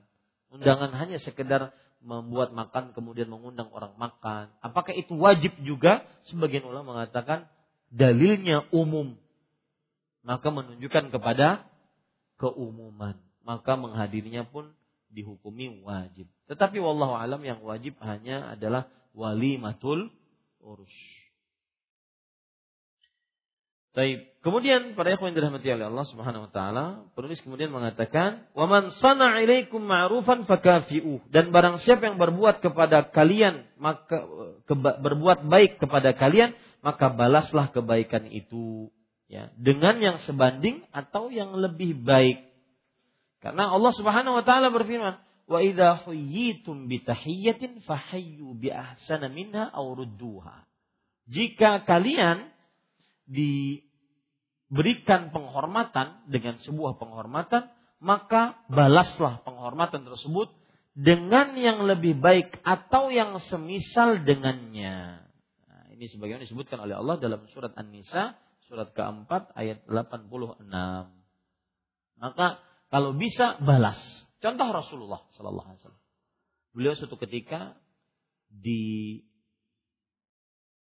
dilayani oleh Rabi'ah bin Ka'ab radhiyallahu Wahai Rabi'ah, melayaninya bagaimana? Kan dulu tidak ada air ya. Kalau malam Rasulullah SAW ingin bermalam, beliau sediakan air untuk berwudu, untuk buang air kecil dan semisalnya. Pokoknya me, berkhidmat kepada Rasulullah SAW. Maka Rasulullah SAW ingin membalas budi. Nah ini sikap seorang muslim. Jangan kenyamanan di bari tarus. Kan ada terjadi kadang-kadang kalau bulan kalau hari raya kita kan usah bermasakan gitu, menghadangi tetangga yang bari. Dulu waktu ulun masih di Ratu Jaliha, kan tetangga-tetangga dekat seperti saudara sendiri ya. Kadang kalau sudah hari raya itu kebiasaan orang Banjar bergantian makanan.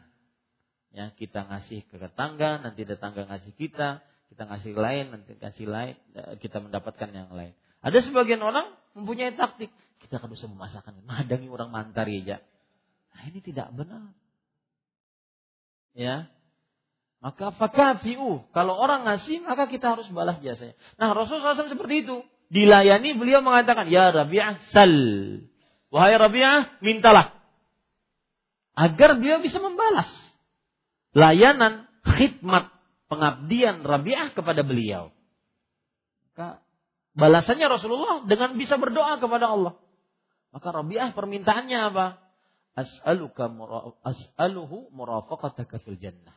Aku memohon kepada Allah agar bisa melayanimu juga di surga. Nah, ini keistimewaan sahabat yang cerdas. Ya. Maka Nabi Muhammad SAW mengatakan, "A'inni ala uh, ala nafsika bikasratis sujud." Tolonglah aku bisa mewujudkan permintaanmu itu dengan banyak melakukan sholat sunnah. Ini menunjukkan bahwa kita kalau diberikan kebaikan oleh orang balas. Fa'ilam tajidu ma tukafi'una fad'u lahu hatta tarau annakum qad kafa'tumu. Tetapi jika kalian tidak mendapatkan sesuatu untuk membalas kebaikannya, maka tidak mendapat, maka tidak maka doakanlah untuknya dengan sungguh-sungguh sampai kamu merasa bahwa kamu sudah membalas kebaikannya. Seperti misalkan mengucapkan jazakallahu khairan. Nah, ini doa yang paling bagus untuk membalas orang yang berbuat baik kepada kita. Mengucapkan jazakallahu khairan. Ya, ini. Kandungan bab. Satu, diperintahkan memberi orang yang meminta dengan menyebut nama Allah demi memuliakan dan mengagungkan Allah. Sudah kita bahas tadi. Dua, diperintahkan untuk melindungi orang yang meminta perlindungan dengan menyebut nama Allah. Tentunya ini ada apa? Ada penjelasan perincian. Kalau seandainya yang dimintai itu permintaan syar'i dan sanggup disanggupi. Kalau tidak syar'i nggak boleh dikabulkan, nggak boleh diiyakan. Dan kalau tidak sanggup tidak bisa juga kita maksakan untuk melakukannya ataupun mengabulkan permintaannya.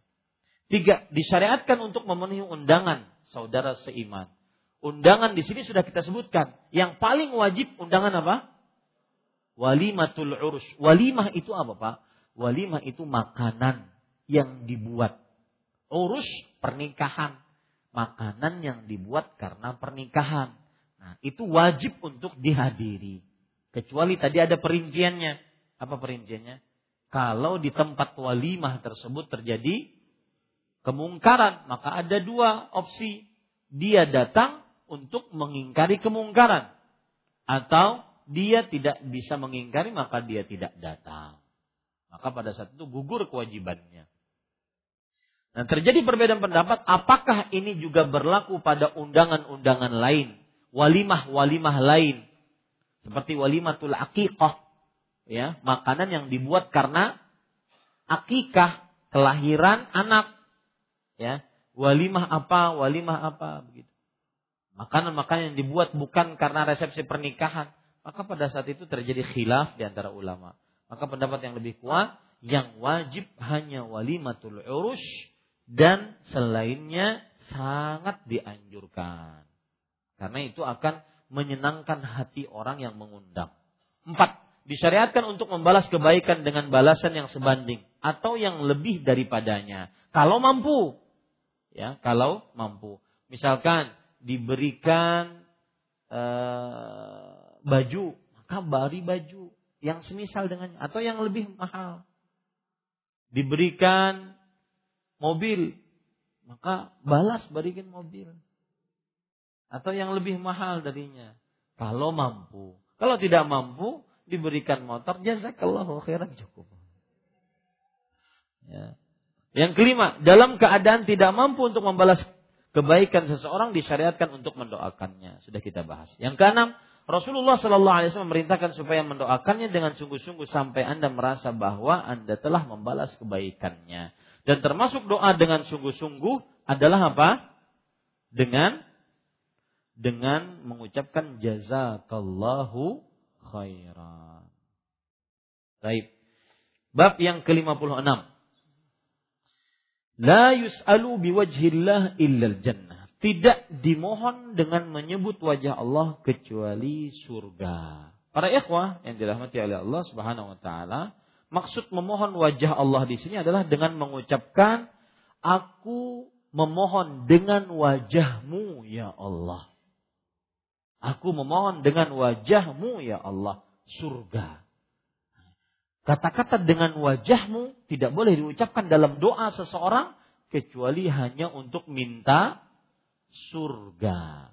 Nah ini para yang dirahmati oleh Allah Subhanahu wa taala. Itu maksudnya. Kenapa? Karena ini semua untuk mengagungkan Allah. Jadi wajah Allah tidak digunakan untuk untuk macam-macam, ya. Untuk permintaan-permintaan yang ringan. Tetapi permintaan-permintaan yang berkaitan dengan surga, jauh dari api neraka dan semisalnya. Jabir radhiyallahu anhu menuturkan Rasulullah sallallahu alaihi wasallam bersabda, "La yus'alu biwajhillah illal jannah." Tidak boleh dimohon dengan menyebut wajah Allah kecuali surga saja. Hadis riwayat Abu Daud. Insya Allah sudah bisa dipahami ya dan hubungannya dengan tauhid sama yaitu pengagungan terhadap wajah Allah Subhanahu wa taala. Baik. Kandungan bab satu, dilarang memohon sesuatu dengan menyebut wajah Allah. Kecuali apabila yang dimohon itu adalah surga. Atau yang berkaitan dengannya. Nikmat-nikmat surga. Misalkan e, minta ber, apa, bidadari. Misalkan minta al-kautsar di dalam surga. Minta nikmat-nikmat surga maka boleh. Ya, tidak boleh menyebut di dalam doa, Ya Allah, aku memohon dengan wajahmu. Ya. Tidak boleh menyebut wajah Allah kecuali untuk permohonan apa? Surga. Tidak boleh hal-hal yang remeh. Ini karena untuk mengagungkan Allah Subhanahu wa taala. Hal ini demi mengagungkan Allah serta memuliakan asma dan sifatnya. Dua, menetapkan kebenaran adanya wajah bagi Allah sesuai dengan keagungan dan kemuliaannya. Dan ini adalah akidah ahlus sunnah wal jamaah. Orang-orang ahlul kalam. Orang-orang yang lebih mendahulukan akalnya dibandingkan dalil dari Al-Quran dan Sunnah, maka mereka menolak sifat wajah bagi Allah. Kata mereka, Allah Subhanahu wa Ta'ala tidak mempunyai wajah. Kalau Allah mempunyai wajah, berarti Allah seperti makhluk. Maka ini adalah meniadakan sifat Allah yang sudah Allah tetapkan di dalam dirinya. Dan kita sebagai seorang muslim ya, maka kewajiban kita apabila mendapati sifat Allah seperti sifat wajah, maka kita mempunyai dua sikap. Siapa yang masih ingat? Kalau seandainya kita menghadapi sifat Allah, kita harus melakukan dua sikap. Yang pertama, isbat, menetapkan tapi tidak menyamakan dengan makhluk. Allah punya wajah. Tapi wajahnya Allah sesuai dengan kemuliaan dan keagungan Allah. Wajahnya Allah tidak sama dengan wajah makhluk. Jangankan antara khalik Allah dengan makhluk, antara makhluk dengan makhluk saja beda. Wajah saya dengan wajah Bapak Ibu sekalian beda. Jangankan antara manusia dengan manusia, manusia dengan hewan saja beda. Ah, bagaimana Allah, wajah Allah ya eh, sesuai dengan keagungan dan kemuliaan Allah. Itu sikap yang pertama. Sikap yang kedua apa? Tanzih, mensucikan wajah Allah dari segala macam kekurangan dari aib. Ya, dan ketika kita menetapkan wajah Allah, kita tidak sedang metashbih, menyamakan Allah dengan makhluk. Makanya sebagian orang mengatakan, tuh, orang-orang yang menetapkan sifat bagi Allah, dia sedang mujassimah. Menjasmanikan Allah. Maka ini tidak benar. Kenapa? Karena kita sedang menetapkan sebagaimana Allah menetapkan. Kita ikut saja. Allah tetapkan Allah punya wajah, kita ikut Allah tetapkan Allah punya wajah. Ya. Dan kita tidak tiadakan sifat tersebut karena yang paling paham tentang Allah Allah, maka kita tetapkan sesuai dengan ketetapan Allah. Ketika Rasulullah SAW menetapkan wajah Allah, maka kita tetapkan karena yang paling paham dari makhluk tentang Allah adalah Rasulullah Sallallahu Alaihi Wasallam. Dan kita tidak menyamakan wajah Allah dengan wajah makhluk.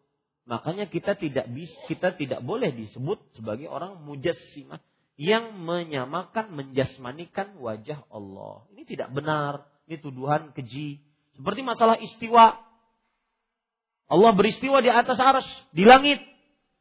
Maka Barang siapa yang mengatakan Allah beristiwa di langit maka seperti lampu di atas ini maka dia telah uh, menggagalkan walam yakullahu kufuwan ahad atau menggagalkan ayat yang berbunyi. Tidak ada yang semisal dengan Allah Subhanahu wa taala. Maka ini tidak benar. Ketika kita mengatakan Allah beristiwa di atas aras, karena yang mengatakan seperti itu siapa? Allah. Kita tetapkan sesuai yang ditetapkan oleh Allah. Tapi kita tiadakan aib, kekurangan, kerusakan, cacat dari sifat Allah. Kita tiadakan kekurangan wajah Allah. Kita tiadakan cacat dari wajah Allah. Aib dari wajah Allah. Dan semisalnya. Makanya kita katakan kita menetapkan wajah bagi Allah sesuai dengan kemuliaan dan keagungannya. Nah itu dia. Alhamdulillah eh, tiga bab kalau salah kita bahas pada pertemuan kali ini dan ini adalah akhir-akhir dari uh, kitab ini dan insya Allah taala beberapa pertemuan lagi kita akan selesaikan maka saya berharap jangan sampai absen dari kitab ini. Semoga bermanfaat. Wallahu alam wa sallallahu nabi Muhammad walhamdulillahi rabbil alamin. Kalau ada pertanyaan silakan. Ada sebuah daerah yang memanggil karyawan dengan sebutan budak-budak. Bagaimana hukumnya? Maka mungkin yang dimaksud di sini adalah Eh, misalkan di daerah Malaysia, mereka mengatakan budak-budak. Ya, ini tergantung dari niatannya. Tetapi semestinya lebih baik kalau seandainya budak yang dimaksud adalah budak, ya, maka jauhi sebagaimana sudah kita sebutkan. Jangan mengatakan seorang majikan mengatakan kepada pelayannya, kepada karyawannya budak. Karena itu termasuk daripada penyamaan lafak ya Allah kepada budak-budaknya lebih baik dijauhi. Allahu alam. Barakallahu fikum bolehkah bernama dengan abdi dalam lafaz Arab bahasa Arab? Maka jawabannya boleh abdi ya menunjukkan abdi yaitu menunjukkan hambaku maksa maksudnya adalah hambanya Allah Subhanahu wa taala. Ya, menunjukkan uh, hambanya Allah Subhanahu wa taala boleh. Wallahu a'lam. Bagaimana dengan pengucapan kalimat abdi negara? Di dalam teks atau sambutan dengan maksud adalah abdi negara, pelayan negara, pegawai negara sipil. Nah, ini termasuk di dalam. Ya, lebih baik dijauhi. Tetapi mungkin e, pelayan negara, mungkin dengan lafak yang lain yang dijauhi kata-kata abdun. Kalau saya buka kamus besar bahasa Indonesia, abdi itu orang bawahan, pelayan, hamba, budak tebusan. Ya, lebih baik dijauhi abdi negara. Meskipun kita semuanya adalah orang yang membela negara, tetapi ini permasalahan akidah lebih baik tidak menggunakan kata itu. Ya. Makanya misalkan dua pelayan eh, pelayan dua masjid suci khadimul haramain memakai kata-kata pelayan tidak memakai budak budak dua masjid suci tidak ya tetapi memakai kata-kata pelayan. Ya. Lebih baik itu daripada memakai kata abdi. Meskipun sekali lagi saya katakan kita sebagai warga negara Indonesia wajib mempertahankan negara kita ini dan itu termasuk dari keimanan. Assalamualaikum warahmatullahi wabarakatuh. Waalaikumsalam warahmatullahi Mohon penjelasan bagaimana sikap kita jika diundang untuk melakukan perbuatan-perbuatan yang bid'ah. Misalnya sholat hajat berjamaah yang kedua apa ini? Peringatan-peringatan yang tidak disyariatkan dalam agama dan ulang tahun. Maka jawabannya sholat hajat hadisnya ada empat. Dua palsu, dua lemah sekali. Jadi tidak bisa diamalkan. Ya, tidak bisa diamalkan. Meskipun dalam pendapat ulama yang membolehkan mengamalkan hadis lemah. Kita harus tahu gini. Para ulama berbeda bersepakat bahwa mengamalkan hadis lemah dalam perkara akidah, dalam perkara halal haram tidak boleh. Ini sepakat, tidak ada perbedaan pendapat di antara ulama. Dalam perkara akidah, halal haram itu tidak boleh memakai hadis lemah. Adapun dalam perkara fadailul a'mal, mengamalkan sesuatu keutamaannya ini, sholat ini keutamaannya itu, puasa ini keutamaannya ini, maka ini sebagian ulama, bahkan mayoritas, berpendapat bahwa boleh mengamalkan hadis lemah dengan syarat. Pertama, syaratnya tidak boleh lemah banget, tidak boleh palsu atau lemah sekali. Yang kedua, tidak boleh e, harus ada hadis sahih yang menopang hadis lemah ini sebagai hukum asalnya. Yang ketiga, tidak boleh meyakini ketika mengamalkan hadis lemah tersebut Rasulullah SAW pernah mengajarkannya. Tetapi pendapat yang lebih kuat, walaupun dalam masalah fadhailul amal tetap tidak diperbolehkan untuk mengamalkan hadis lemah. Ya. Nah, hadis sholat hajat hadisnya lemah. Bukan hanya lemah palsu dua, yang kedua lemah sekali. Jadi tidak bisa dijadikan sebagai sandaran hukum. Apalagi dilakukan secara berjamaah. Ini memerlukan dalil sendiri. Maka tidak bisa dilakukan. Ya. Maka tidak pada saat itu tidak bisa kita ikut. Wallahu a'lam. Eh, peringatan-peringatan yang tidak disyariatkan. Contoh misalkan peringatan Maulid Nabi. Tidak tidak bisa kita mengikutinya. Yang kedua, peringatan ini bulan Rajab yaitu Isra dan Mi'raj. Dan yang luar biasa para ikhwah, dari peringatan-peringatan yang disyariatkan atau apa? Yang diperingati oleh kaum muslimin di zaman sekarang Kebanyakan peringatan tersebut diperselisihkan oleh para ulama kejadiannya, tanggalnya secara pasti. Contoh, Maulid Rasulullah Sallallahu Alaihi Wasallam, kelahiran Rasulullah Sallallahu Alaihi Wasallam. Ingat, yang kita bicarakan adalah memperingati hari kelahiran. Bukan yang kita bicarakan kelahirannya Rasulullah Sallallahu Alaihi Wasallam. Ini ada orang berbicara tentang maulid yang dibicarakannya hari kelahiran. Bro, yang kita bicarakan bukan hari kelahiran, bro. Yang kita bicarakan adalah memperingati hari kelahirannya. Hari kelahiran Nini Ulun tahu hari kelahiran Nabi Muhammad SAW. Yang kita bicarakan bukan hari kelahiran. Tidak ada yang mengingkari kelahiran Rasul. Yang kita bicarakan adalah memperingati hari kelahiran. Nah ini belum ada contohnya dari Rasulullah SAW. Cari saja, nggak ada contohnya. Bahkan ulama-ulama yang membolehkan memperingati hari kelahiran, mereka bersepakat bahwa itu perbuatan mengada-ngada. Sebutkan ulama yang mereka yang mereka jadikan dalil. Ibnu Hajar Al-Asqalani, ulama bermadhab Syafi'i. Imam As-Suyuti, ulama bermadhab Syafi'i. Imam As-Sakhawi, ulama bermadhab Syafi'i. Mereka mengatakan semuanya sepakat. Itu belum ada di zaman Rasulullah dan para sahabatnya. Para tabi'in, para tabi'ut tabi'in. Belum ada.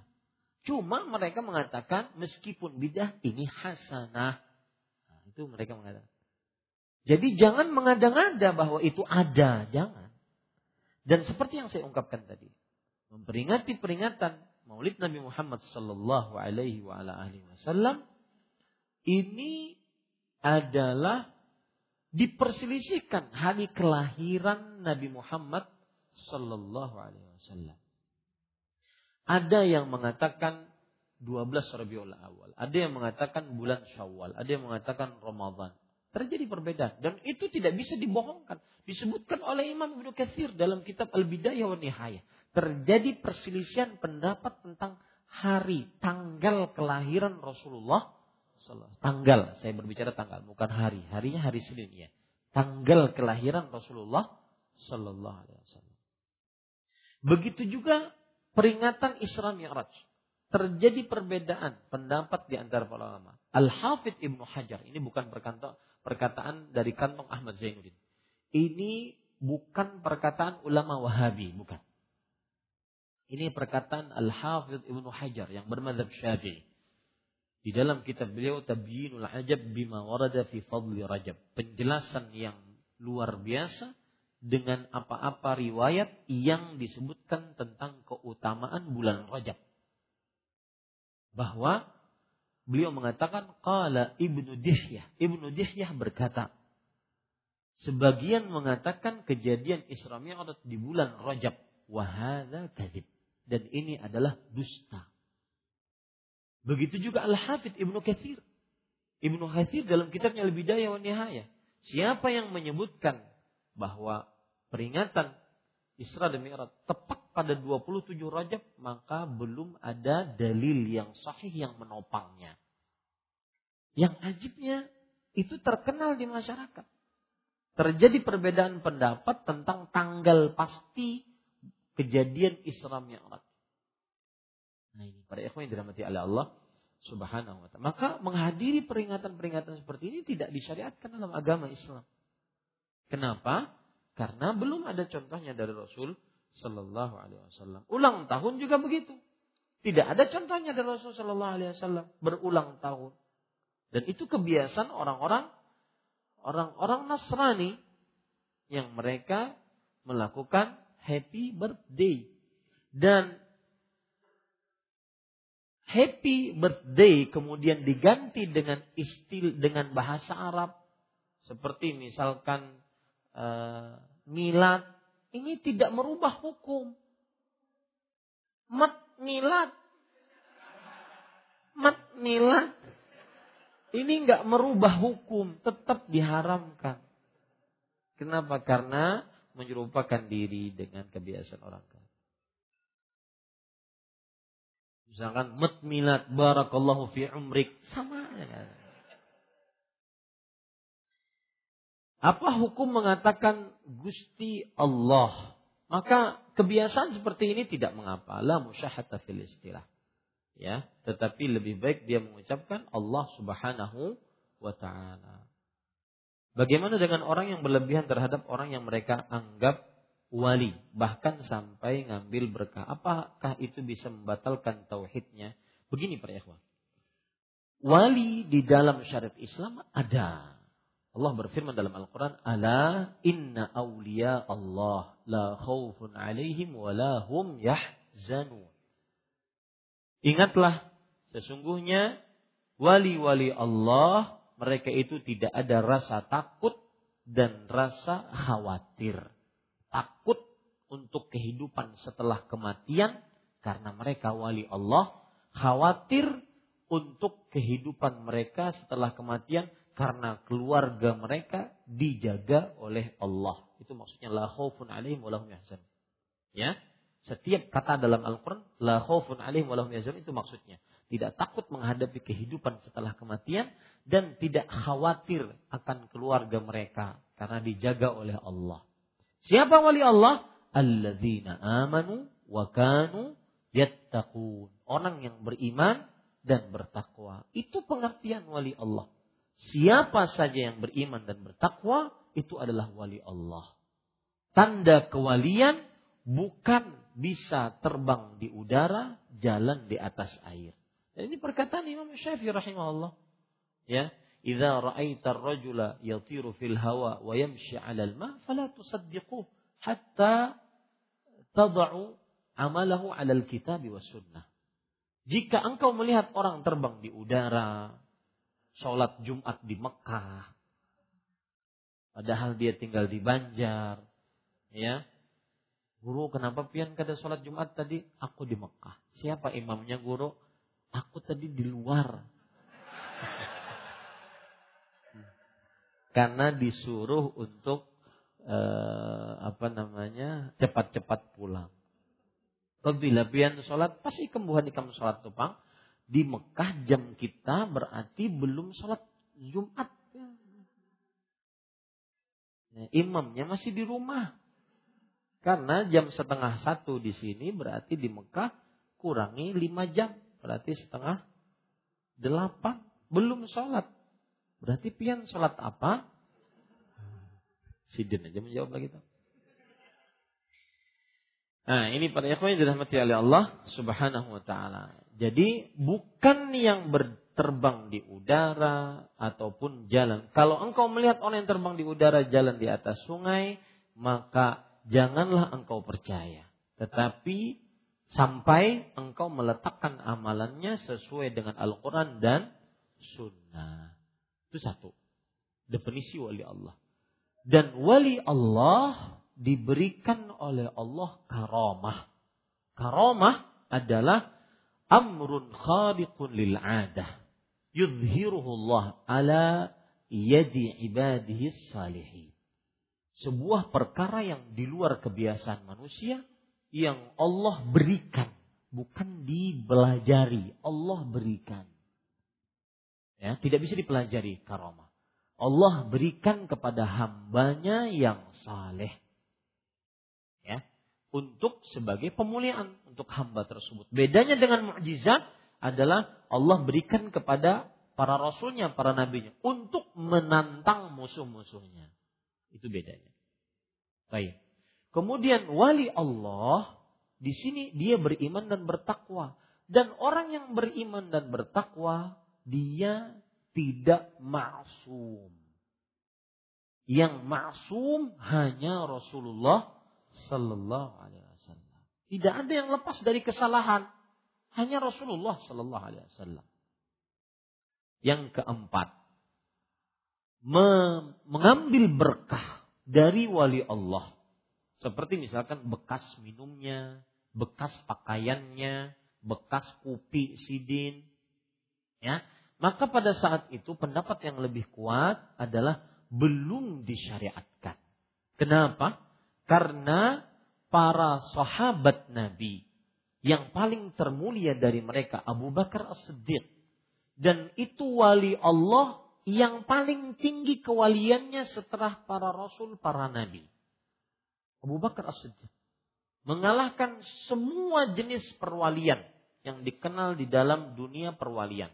Wali wali kutub, wali badal, wali gaus, wali wali sasak, wali macam-macam.